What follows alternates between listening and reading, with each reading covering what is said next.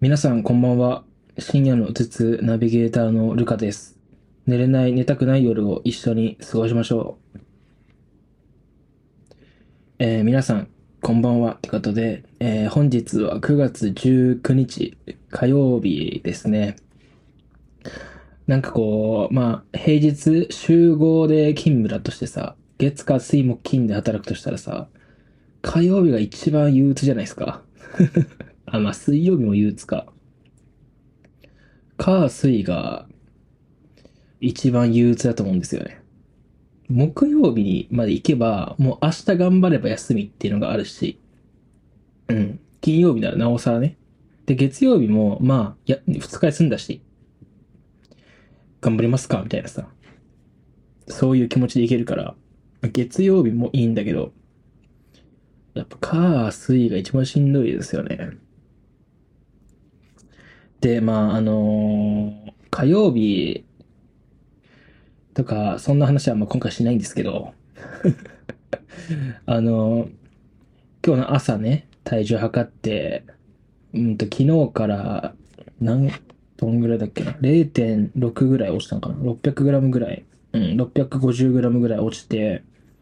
まあ今日に至るわけですけど。で、もうジムも行ってきて、で、夜ご飯も食べて、で、体重測って、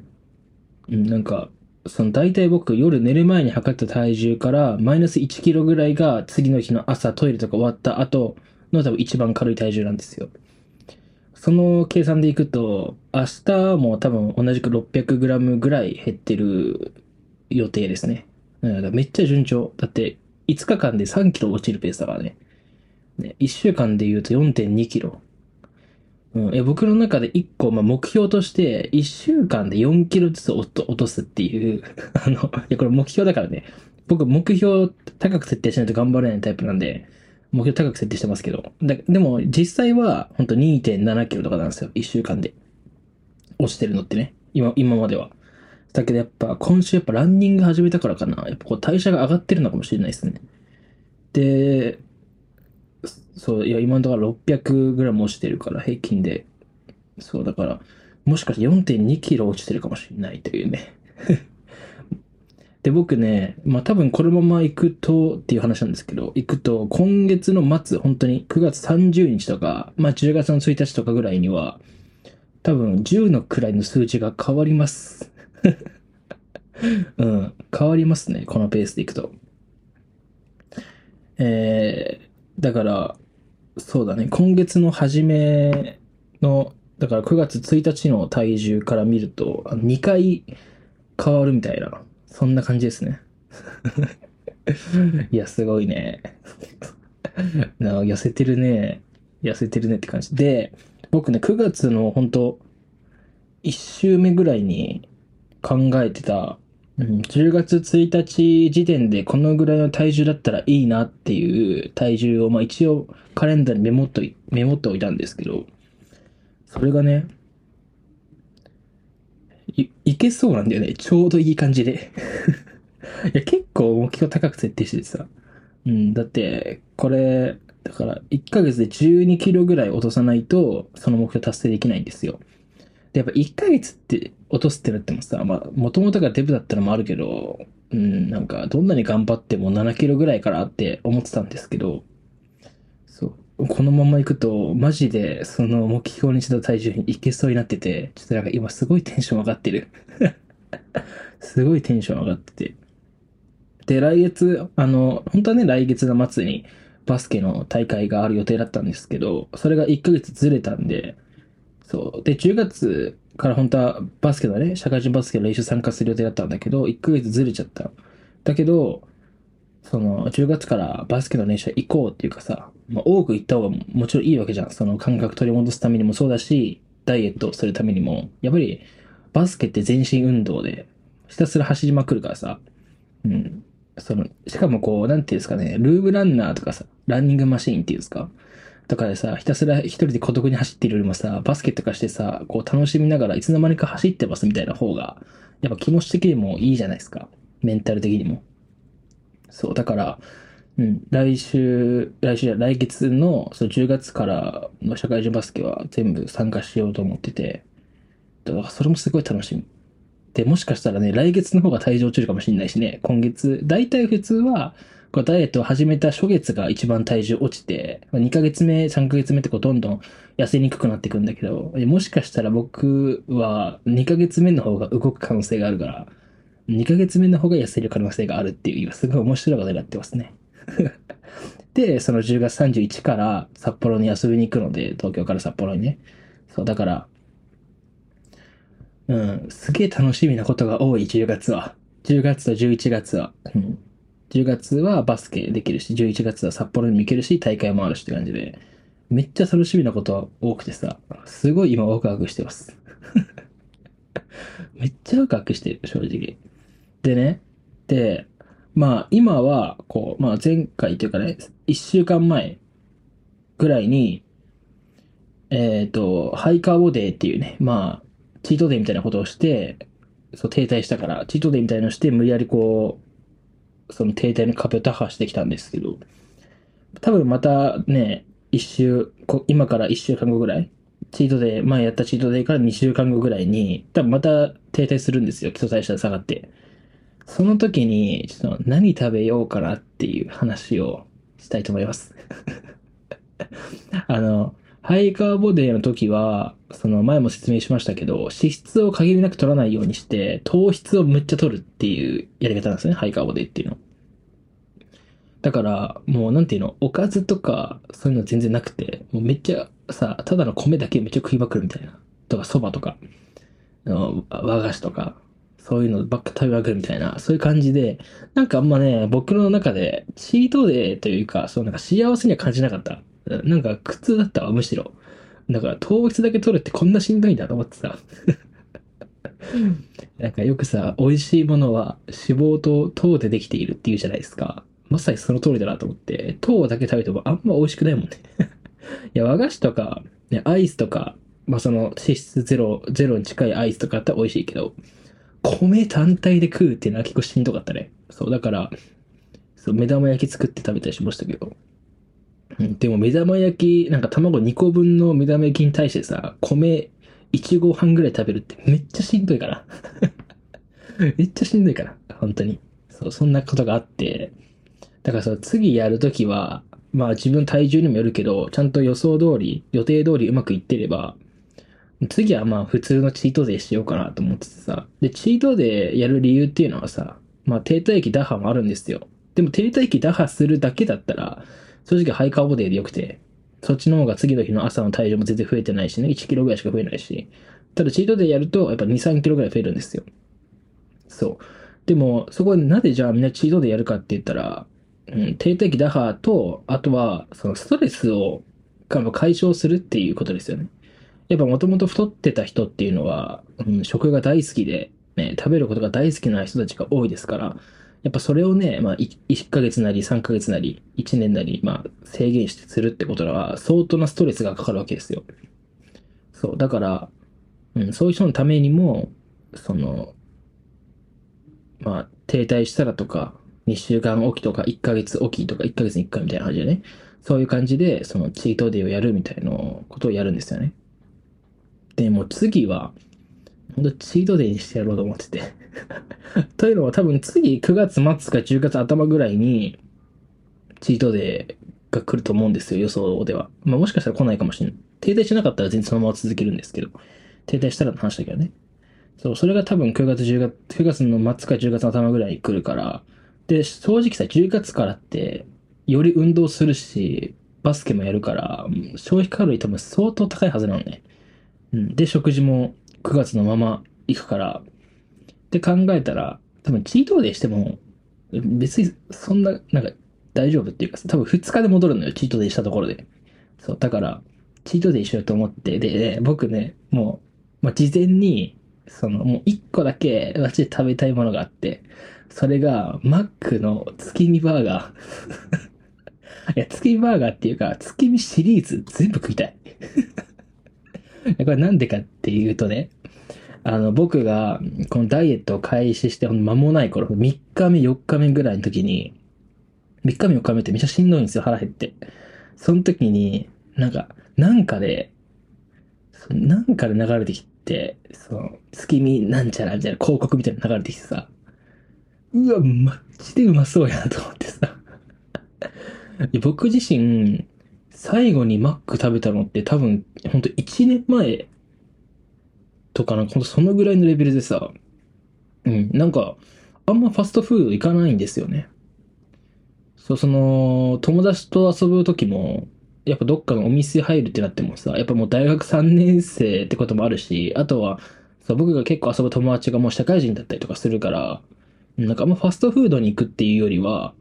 うん、ちゃんとした居酒屋とか、うん、もう二十歳超えたりしてさ、そういうとこ行ったりするから、あんまりこう、マックに行く機会がなくてさ、で、久々にマックの広告見て、めちゃくちゃうまそうだなと思って。だから次絶対マック食ってやろうと思ってさ、それが今すごい楽しい。あ、あれだ。霜降り明星の YouTube チャンネルですよ。あの、監査会。あの、マックの監査があって、それで、そう、月見出てきて、めっちゃうまそうでさ、絶対食ってやると思って、それはもう一個候補に入れてますね。で、まだそのチートデーが何キロ以上食べなきゃ、何キロカロリー以上食べなきゃいけないっていうのを、まだ調べてないから、なんとも言えないけど、うん、なんかもう、正直その脂質も取っていいってなるともう無敵だと思うんですよ。もうピザも食いたいしね。牛丼も食いたいし。あめっちゃ食いたいよ、本当に。その、いや、いくら、この、ダイエッ、ダイエッターズハイみたいな感じで、この、今こう、痩せていく自分が最高に楽しいといえど、やっぱりチートデーで何でも食べていいよって言われたら、何でも食いたくなるよ。正直ね。そう。でも、チートデーね、なんか、うん、ジャンクフード、やっぱ食べたくなるんだよな。こう、なんか、フィジークの選手とか、ボディービルの選手とかがさ、チートデーの日ってなったら、やっぱジャンクフードバリバリ食べるじゃないですか。マックだったりとか、なんかピザだったりとか。ね。それでさ、みんなそうじゃん。ね、だから、いや、これなんか意外とこう、なんか意外と、なんでクリーンな食事する人とかいないのかなと思ってさ。クリーンっていうかその、なんていうかな、寿司とかさ、うん。なんかそういうなんか和食めっちゃ食うみたいな人いないのかなと思ってさ。で、僕自身めちゃくちゃ和食好きで、そうだからもしかしたら俺がチートでやるぐらい極限の状態になったら和食食うんじゃないかなと思ってさ。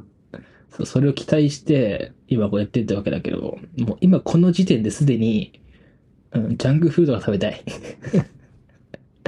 ジャンクフード食べて、ファンタグレープとかでもう飲み、その、食べ物を流したい。めっちゃ食いたい。そう。あの、これに関しては、やっぱみんなジャンクフード食いたくなるんだわ。うん。でも、なんか、僕は、そう、ドーナツとか、そういうのあんまこう食べないで育ってきた人間なんで、まあ食べないで育ってきたっていうか、なんかこう、一般の家庭ではさ、まあ、昼ご飯がドーナツとか、そういう、だだと思うんですよ、多分。だけど、僕の家だと、その、なんていうんですかね、昼ご飯なのに、そのドーナツっていう、なんか、まあ、どっちかっていうと、おやつのカテゴリーに入るようなものを食べるっていうのが、なんか違うよね、みたいなさ、そういう雰囲気で生きてきたんで、うん、やっぱ昼ご飯は昼ご飯でしっかり食べようみたいなさ、感じの家庭だったんですよ。いや、まあ、絶対そっちの方がいいんだけどさ。で、だからそのドーナツをさ、こう、実家で過ごしてて、だドーナツ食べるかとか、ドーナツ買いに行くけどくついてくるみたいな、そういう会話にさ、なったことがあんまりなくて。うん。なんかドーナツを食べたいって思うことがないんだよね。で、あとね、まあ、僕の家庭、僕の家庭って言ったらなんか俺が結婚してみたいだけど、うん、いや、なんか実家はね、なんかお菓子も正直あんまり食べない。お菓子食べるぐらいやったら飯食えよみたいなさ、そういう家庭だったから、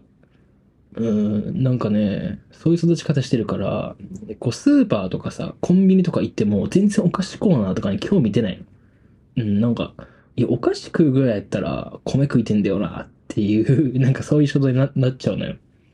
そう。だから、その、お酒の飲む場でさ、うん、結構なんかみんなこう、お酒飲むから、うん、なんか、米とかはいらないわ、みたいな。おかずっていうか、その、おつまみ的なもの頼もうぜ、みたいになるんですけど、僕は正直、いや、お酒飲んでも米食いたいよって 思うんですよ。いや、これ、いや、やっぱ異常なのかな？ちょっとわかんないんですけど、そう、だから、みんななんかこう、さ、米食べないで普通に、なんか、一食としてカウントしてるけどさ、僕からしたら全然できないんだよね。なんか、やっぱ米食わないと一食じゃないでしょ、みたいなさ。そう。でもそれも、やっぱこの今もダイエット中は全く米なんて、炭水化物なんて、ほんとプロテインから取れる炭水化物ぐらいしか取ってないから、そう、この生活になって初めて、あ、別に米食わなくても生きていけるなって気づきました。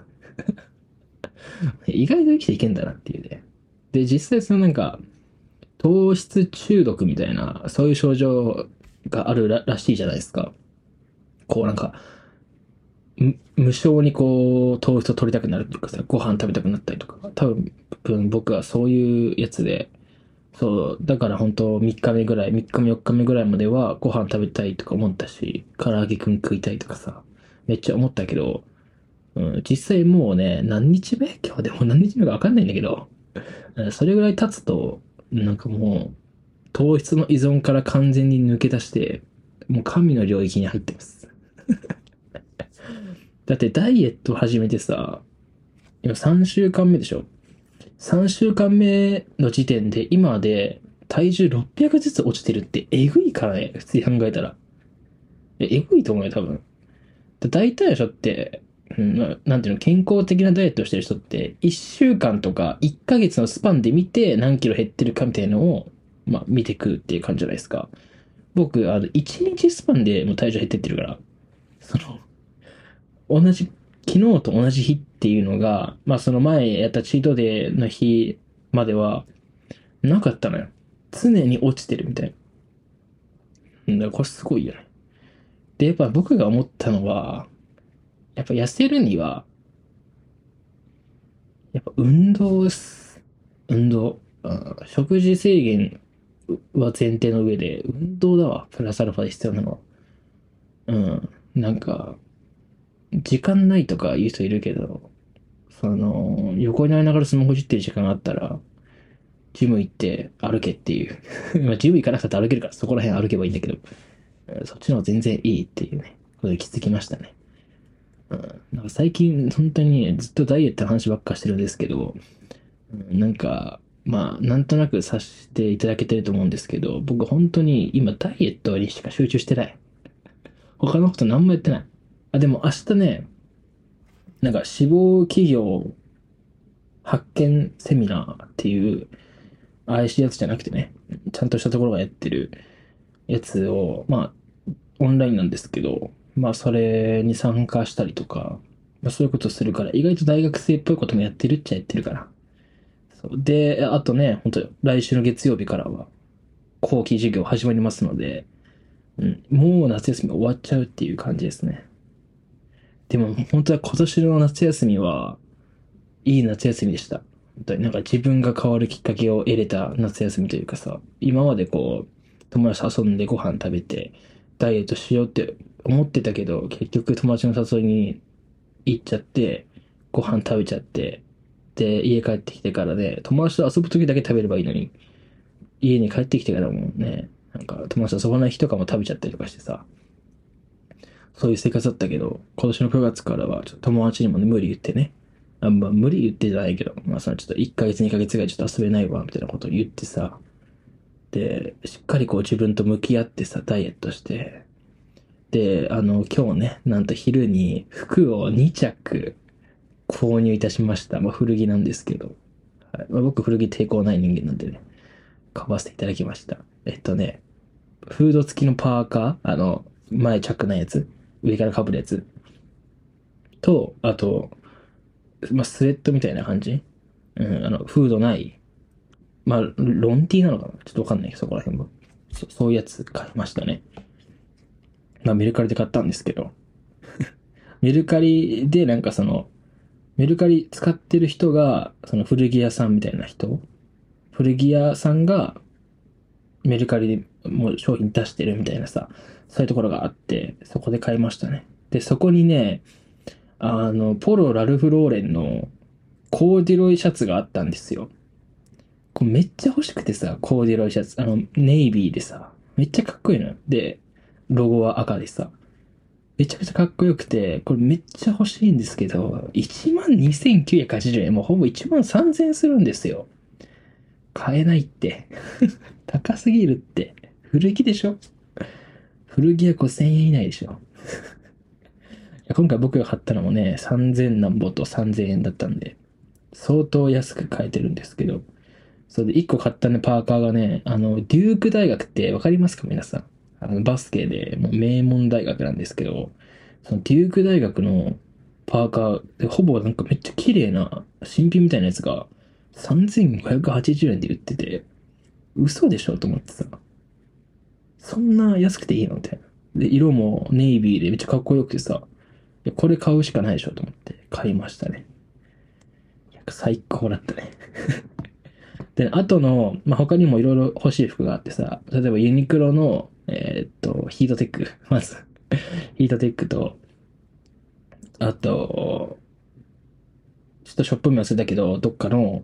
あの、レザージャケットと、あと、ハーフ、ハーフジップじゃなくてハーフボタンのトレーナーと、あと、ZOZO で、カーゴパンツの、カーキ色のカーゴパンツ。そう、この3つかな。あれ？あと、あとなかったっけな？んか、あ、ないな。この3つか。この3つも後々買いたいと思ってて。